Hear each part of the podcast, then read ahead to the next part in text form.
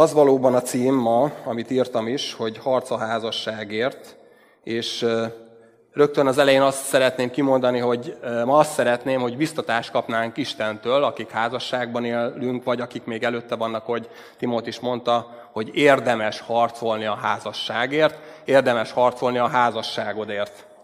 Ugye akkor érdemes valamiért harcolni, nem tudom, hogy éltetek át más területen is változást, vagy akartatok-e változni, hogyha valamit tényleg fontosnak tartunk.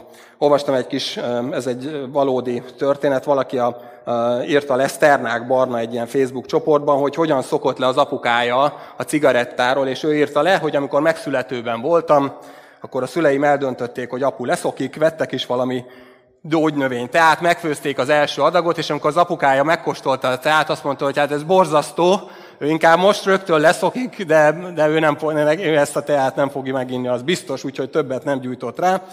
És az írja, hogy nyolc éves koromban költöztünk Pestre, és a szekrény hátuljából előkerült a doboz tea, akkor olvastuk el az oldalán a használati utasítást, naponta háromszor öblögetni, ne igya meg. Szóval érdemes harcolni a házasságért. Ez olyan, ami, ahogy egy valaki egy gyerekért, amikor a gyermekét várja, leteszi a cigarettát, ugyanúgy érdemes harcolni, nagyon fontos a házasságért.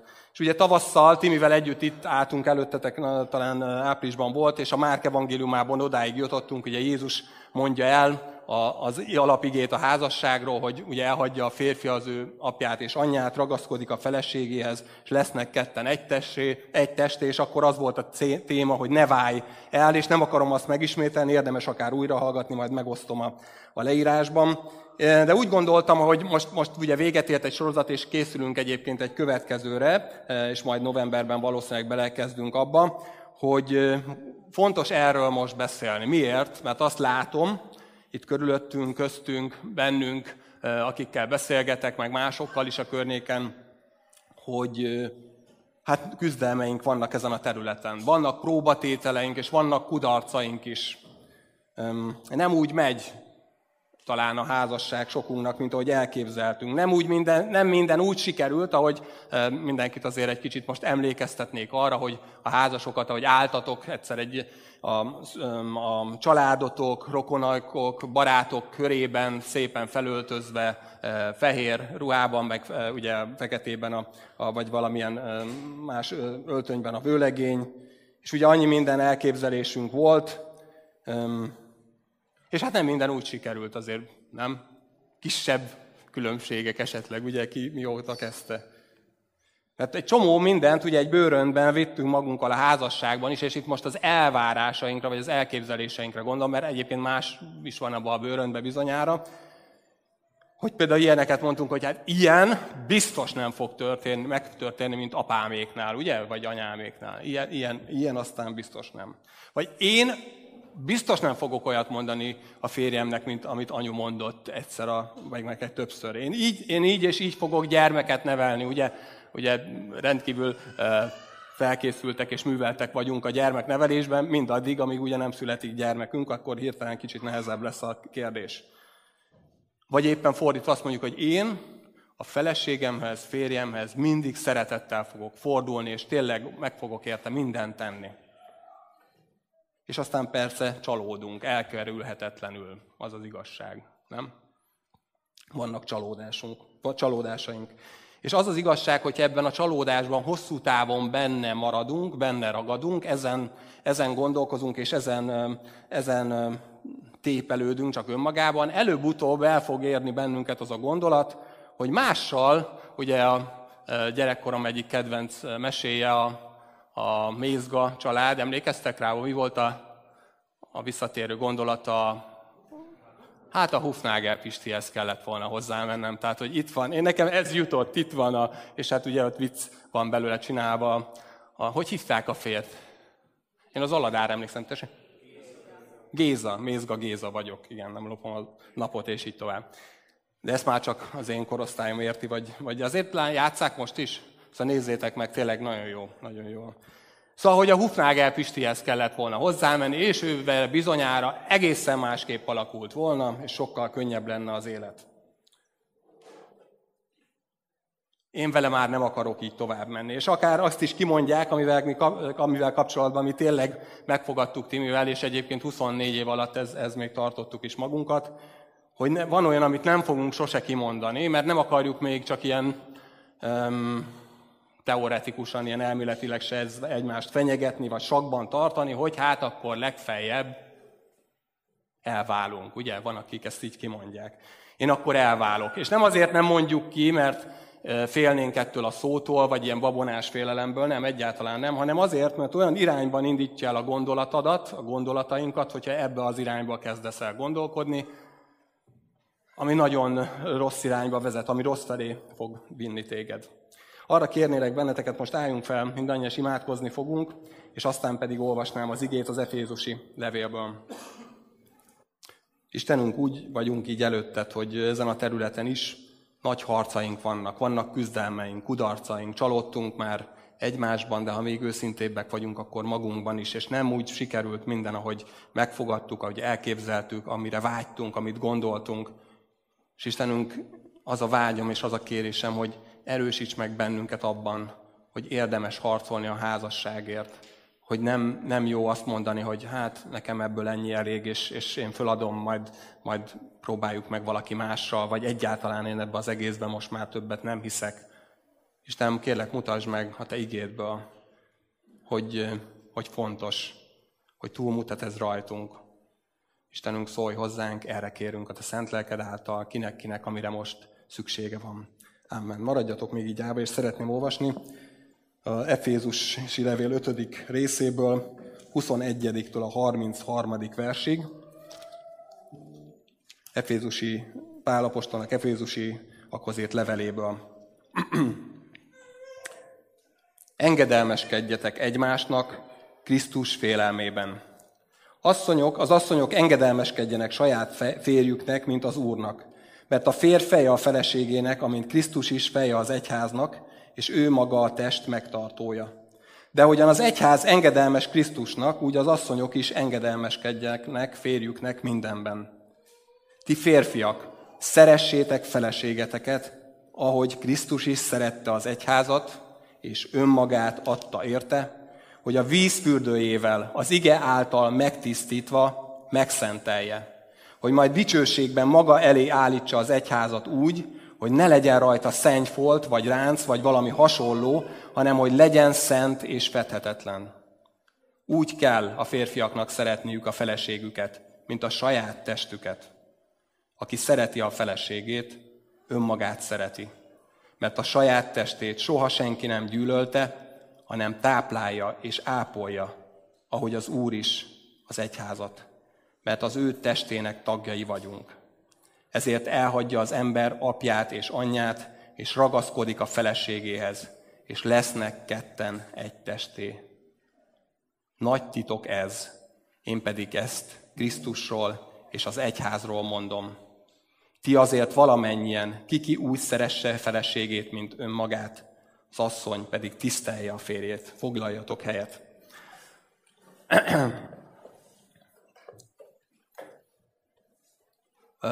Én ezt a mai igét nem szeretném nagyon magyarázni, mert önmagáért beszél, másrészt azért, vagy azért sem, egyébként, mert áprilisban is beszéltem már erről, hallgassátok meg akár újra, ahogy mondtam is már az elején, és aztán olvasod, meg és mondom, hogy olvasd újra, meg újra, mert hát nem annyira kompatibilis, nem annyira esik egybe a mai kulturális felfogással, amiket itt olvasunk, akkor döntsd el, hogy engedelmeskedsz az igének, vagy sem.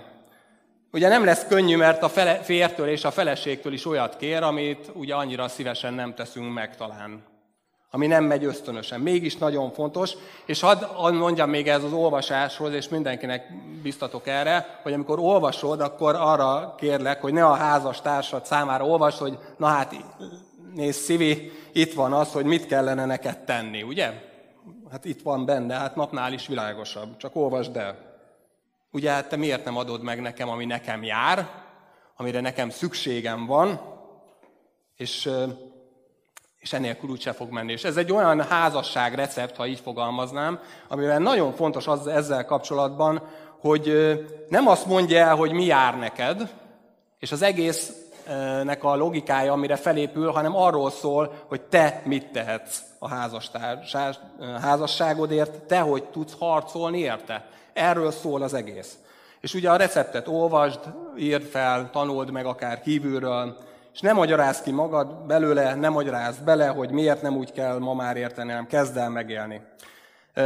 Azért olvastam el ezen túl, hogy egy dolog miatt foglalkoztatott ez nagyon, ami, ami nagyon erősen úgy szembe jött, ahogy most újra olvastam. Van benne egy motívum, egy visszatérő gondolat, ami többször előfordul, már pedig ugye ez egy alapvető biblia tanulmányozási vagy biblia megértési alapelv, hogyha valami megvan ismételve sokszor, akkor az az fontos, ugye ez benne volt egyébként a magában a Héber zsidó gondolkodásban is, megtaláljátok Zsoltárokban, sokszor ugyanazt a gondolatot ismétli meg többször. Mi az a gondolat ebben az igében, amit olvastunk, ami többször, konkrétan akár ötször is megismétlődik ebben, amit felolvastunk? Észrevettetek-e valamit? Nyugodtan keresétek, vagy nézzétek újra. Mint Krisztus az egyházat, igen. Többször szól a férfiakhoz.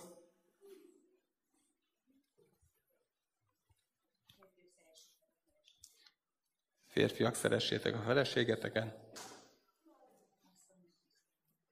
Van egy párhuzam, ami ötször előjön benne. Hogy?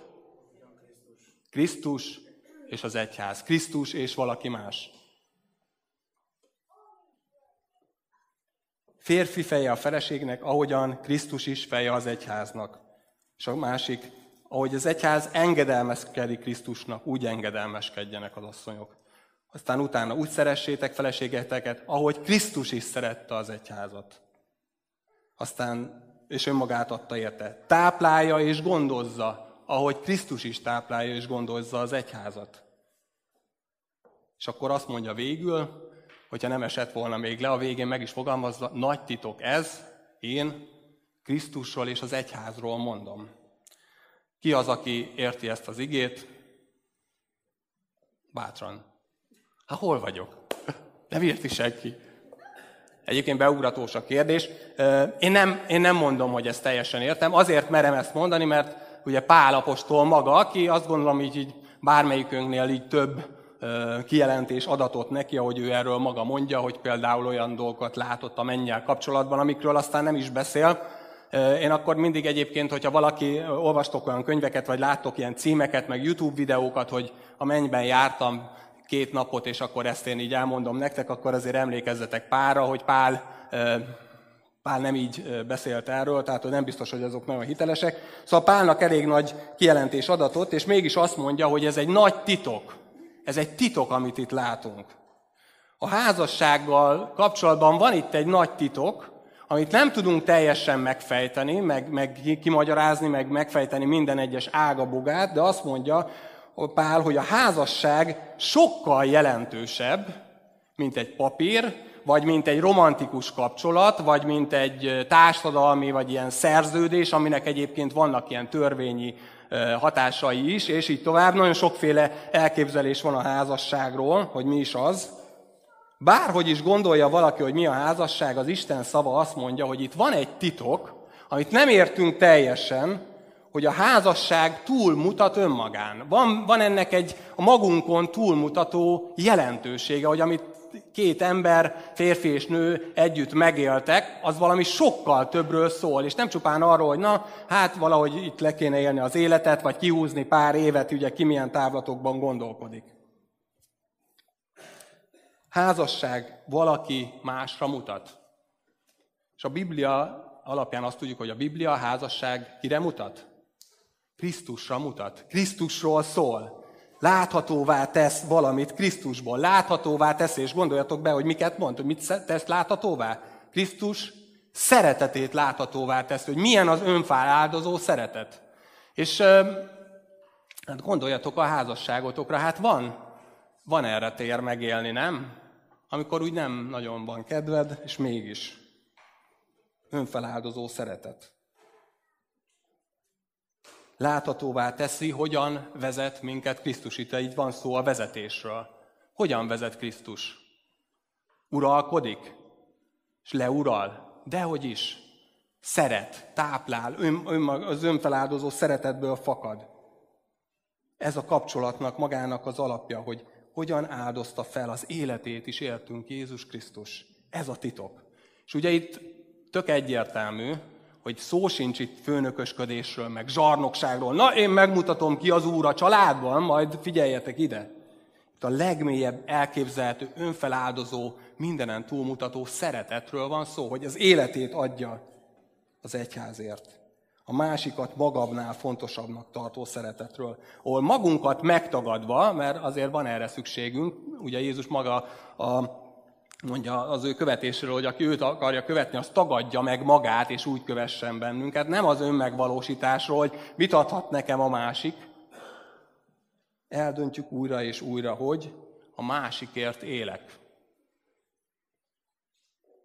Ilyen a bibliai házasság. És ez alapján mondom azt, hogy harcolj a házasságodért, harcolj a házasságért. Mert ez az a házasság, ha így gondolkozok róla, amit amiért érdemes harcolni, ami sokkal több minden másnál, amit ma így a kultúránkból gondolni szoktunk róla. Mert Jézus Krisztus mutatja be itt a Földön. És ahogy gondolkoztam ezen a, a harc kérdésen, hát őszintén szóval meg kell azt vallani, hogy ma azért nehezebb a házasságért harcolni, mint mondjuk egy generációval vagy kettővel ezelőtt. Voltak idők, amik nem ilyenek voltak, amikor szinte senki nem vált el, vagy hát ez egy ilyen kivételes dolog volt, Hát ugye lehet, hogy hallottak, vagy hallottunk, ismertünk valakit, aki elvált, de nagyon sokszor szinte alig volt a környezetünkben, pláne gyülekezetekben ez nagyon ritkán fordult elő, mert gyakorlatilag aztán még egy pár generáció előbb gyakorlatilag elválni nehezebb volt, mint benn maradni egy házasságban, ugye egy, egy szoros, mondjuk falusi közösségben, de nem vállalta föl valaki. Lehet, hogy mindenki tudta, hogy rossz egy házasság, de hát akkor is egybe maradunk, mert micsoda szégyen mondjuk elválni.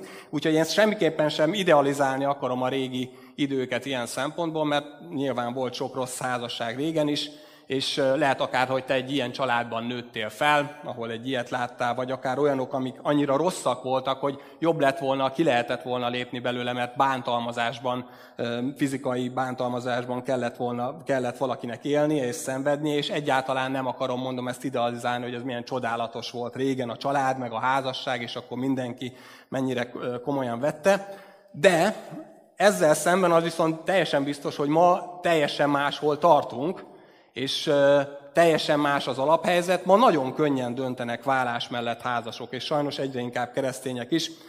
Ugye a, a ige hirdetésre készülve beszélgettem Bonzolival is, és Iván Imrével, akik ugye a, így Dunántúlon legtöbbet talán foglalkoznak házaspárok lelki gondozásával, és így kérdezgettem tőlük, hogy hogy látják ezeket a dolgokat.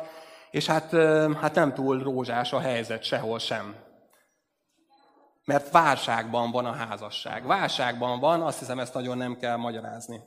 És az egyik gyökere ennek, hadd hozzam ezt elétek, hogy a túlzó elvárásainkban van, vagy elképzeléseinkben a házassággal kapcsolatban. Amiről persze nem gondoljuk, hogy túlzóak, mert ugye benne vagyunk, ahogy mondtam is a pont a változásokkal kapcsolatban két hétben, hogy két héttel ezelőtt, hogy ugye mi magunk, ugye nagyon nehéz a gerendát észrevenni, ugye másik szemében a szálkát sokszor könnyebb, nem gondoljuk, hogy túlzóak vagy irreálisak lennének.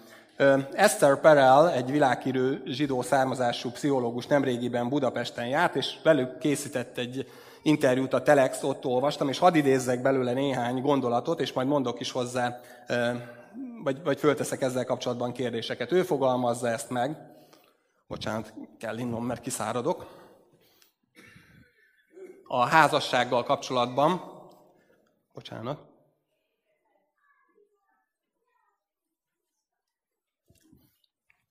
Házassággal kapcsolatban kérdezte, neki ez így a szakterülete, a, a, a riporter, és ő válasz, válaszaiból idéznék többet. Régebben a házasság célja a társaság biztosítása, a családi élet fenntartása, a gazdasági támogatása, a társadalmi elfogadottság volt. Aztán romantikus vágyakat hoztunk be, a házassággal együtt járt a szeretet, az érzelmek és a valakihez való tartozás. És ma már a házasság, de értem ez, ez alatt az összes hosszú távú elkötelezett kapcsolatot, az identitás keresésről szól, figyeljünk, olyan párt keresünk, ami segít nekünk önmagunk legjobb változatává válni. A házasság ma egy intézmény az önkifejezéshez, és erről úgy beszélünk, mint a teljesen magától értetődő lenne. Ráadásként, ez is szerintem nagyon helyén áll a mai mm, életérzésről, ma a boldogság nem csak egy lehetőség, hanem kötelezettség, gyengének bélyegeznek, ha nem összpontosítasz a boldogságodra. Aztán egy másik gondolat. Az én fogalma a 19. században jelent meg, korábban nem létezett, hiszen egy közösség része voltál, egy kiterjesztett család tagja, majd elhagytad a falut, megérkeztél a városba, ahol egyedül találtad magad. A romantikus kapcsolatok váltak gyógyírre, önmagunk sebeire. Nincs mellettem közösség vagy család, ezért azt kértem tőled, ugye a társamtól, hogy adj meg nekem mindent, amit egy egész falunak kellett biztosítani a korábban.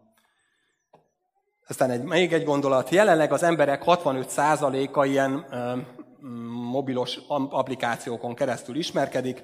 Nem csak randi partnert keresünk a randi oldalakon, hanem egy lelki társat, az igazit és egyetlent. És most figyeljetek, mert eddig, vagy korábban a lelkitárs az igazi Isten volt.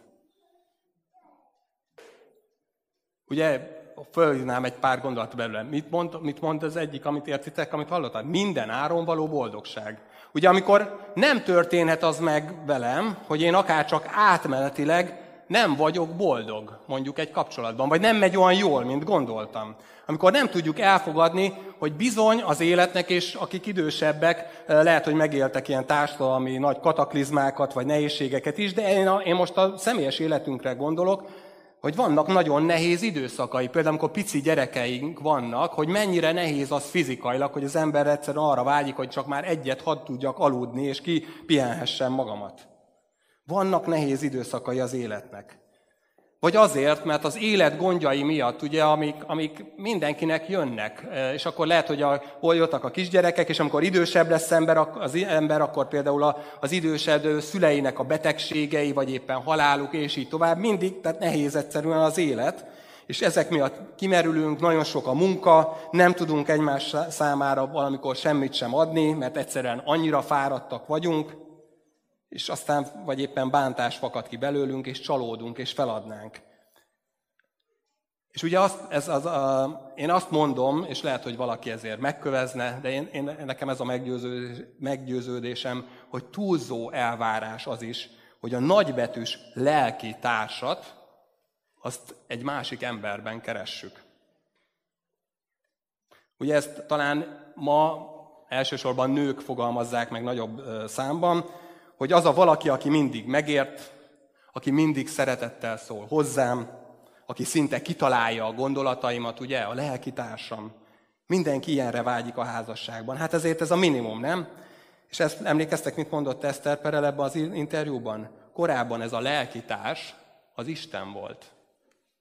Az Isten volt a lelkitársunk. És mi történt? Amikor egy másik emberben keresem, akkor báványt állítok az Isten helyére, akitől valami olyat várok, amit csak az Isten tud nekem megadni. Minden helyzetben.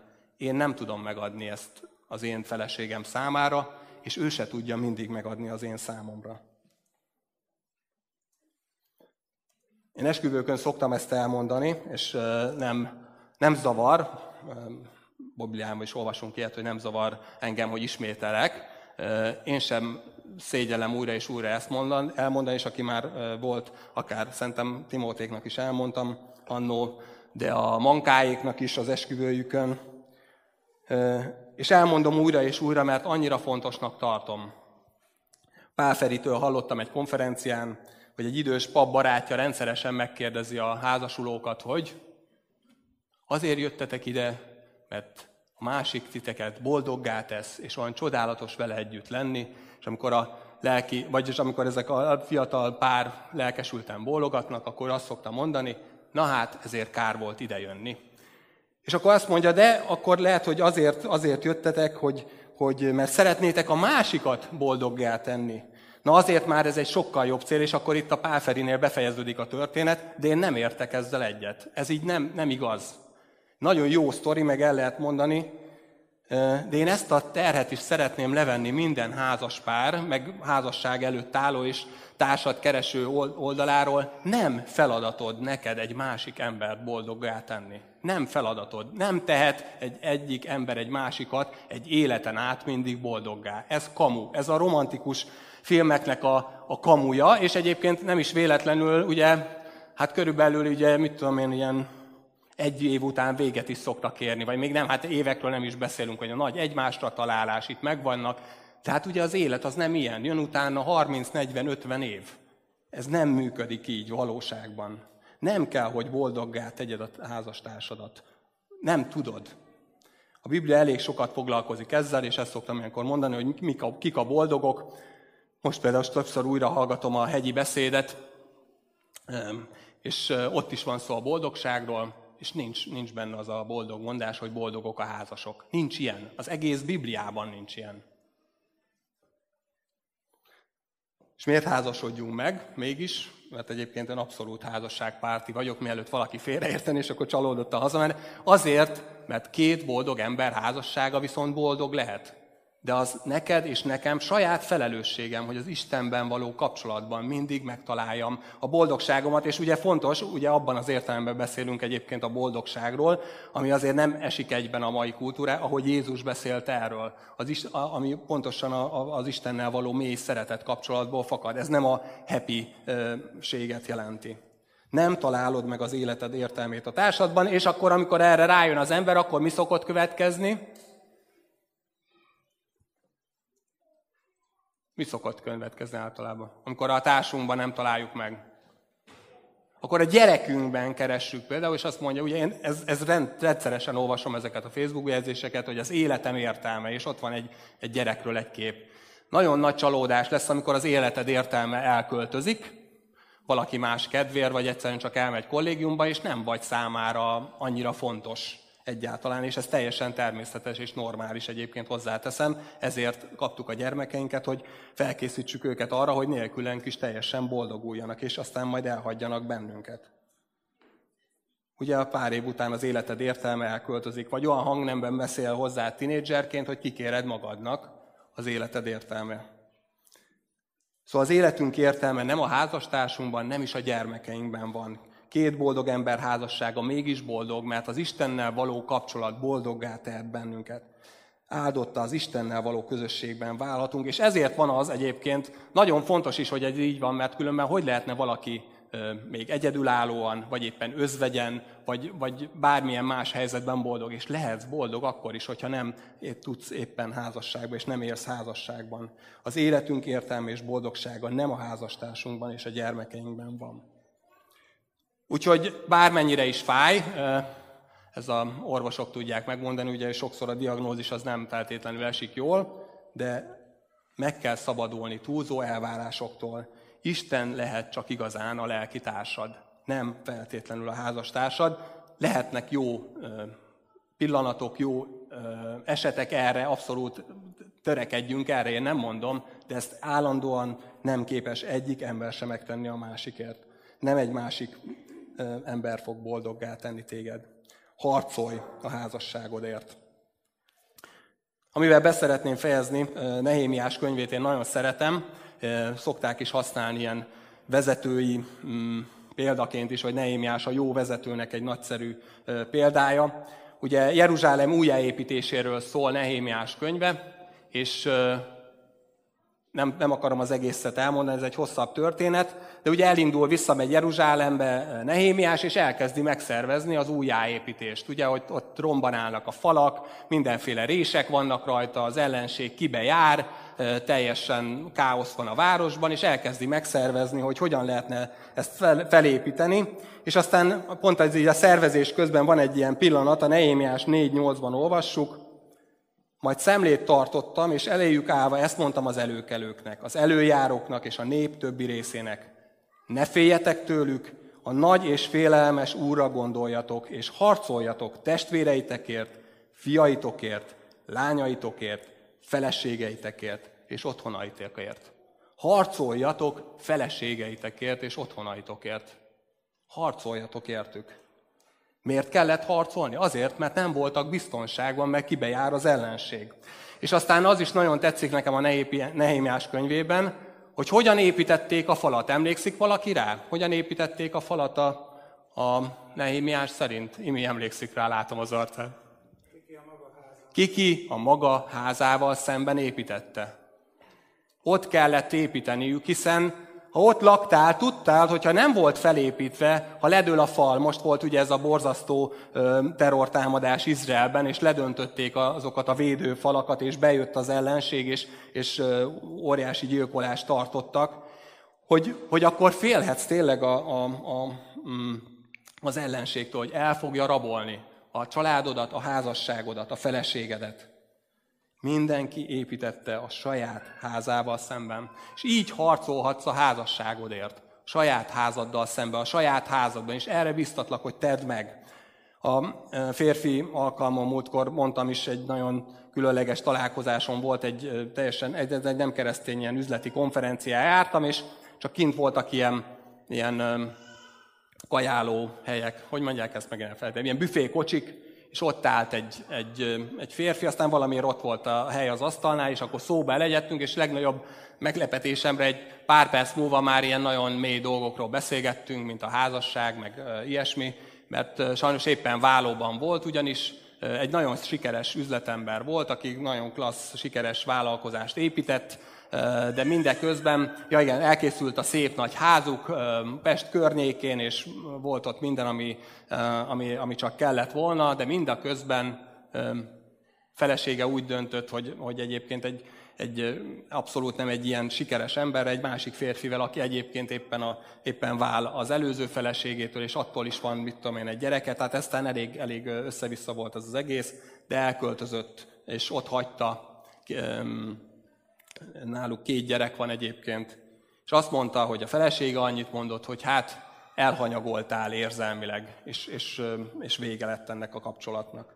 És megtörténhet, harcolj a házasságért. És mondanám azt, akik előtte vagytok, vagy vagy olyan helyzetben, hogy nem házasságban éltek, hogy már lehet előtte is harcolni. Meg kell harcolni az önmegtartóztatásnak, a tisztaságnak a harcát. A házasságban is szükség van erre, hogy ez ebben, ebben meg tudjunk állni. És aztán harcolj magaddal, ezt szoktam tanácsként mondani párkeresőknek, amikor kétségbe esetten keresik ugye az igazit, vagy a lelkitársat, hogy inkább azzal foglalkozz, hogy válj azzé, azzá az emberré, akit azt keres, akit te keresel. Ez teljesen értető gondolom. Tehát váljál azzá az emberél, akit azt keres, akit te keresel. Magaddal foglalkozz ilyen szempontból, hogy növekedjél. És ha már házasságban vagy, akkor építsd a saját házaddal szemben, és kell ezért tenni dolgokat. Tehát, hogy hogy én ezért biztatlak benneteket, meg is szoktam osztani, hogy szálljál rá pénzt és időt, hogy például elmenj egy házassági hétvégére, Iván Imivel beszélgettünk, és mondta, hogy idén talán először volt, hogy nem telik meg mindegyik házassági hétvége, mert ugye nagyon sok persze nek anyagi oka is lehetnek, és nehéz rászánni a, a pénzt, vagy szálljatok időt a beszélgetésre, egy randira akkor is, amikor már házasságban éltek. Szálljatok időt akár és pénzt házassági lelki gondozásra, hogyha egy nagyobb krízisen mentek keresztül, keresztül, és nem tudjátok magatok megoldani ezt, és szükség lenne egy külső segítségre. És erre akartalak biztatni, hogy ne állj, és ne álljatok tétlenül a lerombolt falak előtt, és engedve azt, hogy az ellenség kibejárjon. Harcolj a feleségedért, harcolj a családodért, harcolj a házasságodért. És te nem, atyám, köszönöm a te igédet, ami arra mutat rá, hogy a házasság, amiben élhetünk, vagy amire készülhetünk, az, az több, mint csupán emberi kapcsolat, vagy egy megegyezés, vagy egy romantikus kapcsolat, ami arról szól, hogy, hogy szeressük egymást, ahogy bírjuk, meg ahogy tudjuk, hanem ez terád Krisztusra mutat, és arra az önfeláldozó szeretetre, amely életét adta értünk, amely, amely táplál és gondoz, amely, amely kész engedelmeskedni, és túlmutathat ez rajtunk.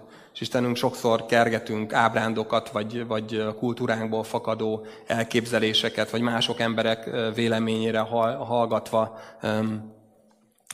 megkeseredünk, kiábrándulva attól, abból, akit nekünk adtál akiről azt gondoltuk, hogy az égben köttetett, és aztán mégis viharok és nehézségek is jöttek. Istenünk, Atyánk, arra kérünk, hogy, hogy Te erősíts meg bennünket. Hadd tudjunk szembenézni azokkal a résekkel, amik azon a falon vannak, amelyek a családunkat mm, körbeveszik, és amelyek, amelyek meg tudnának védeni bennünket. És szeretnénk visszamenni így, így ehhez, a, ehhez a, az elhíváshoz, amire elhívtál bennünket, hogy, hogy a, a, a, a házasságunk az Te rád mutasson, Úr Jézus. És meg, megvallom azt itt a testvéreim előtt is, hogy sokszor um, elbuktam abban, és elbukok abban, hogy nem, nem úgy szeretem Timit, ahogy te szereted az egyházat, ahogy te szerettél engem, hogy az életedet is adtad értem, és um, én ennél kisebb dolgokat is um, majd nehezen tudok valamikor odaadni, és um, szeretnék ebből változni.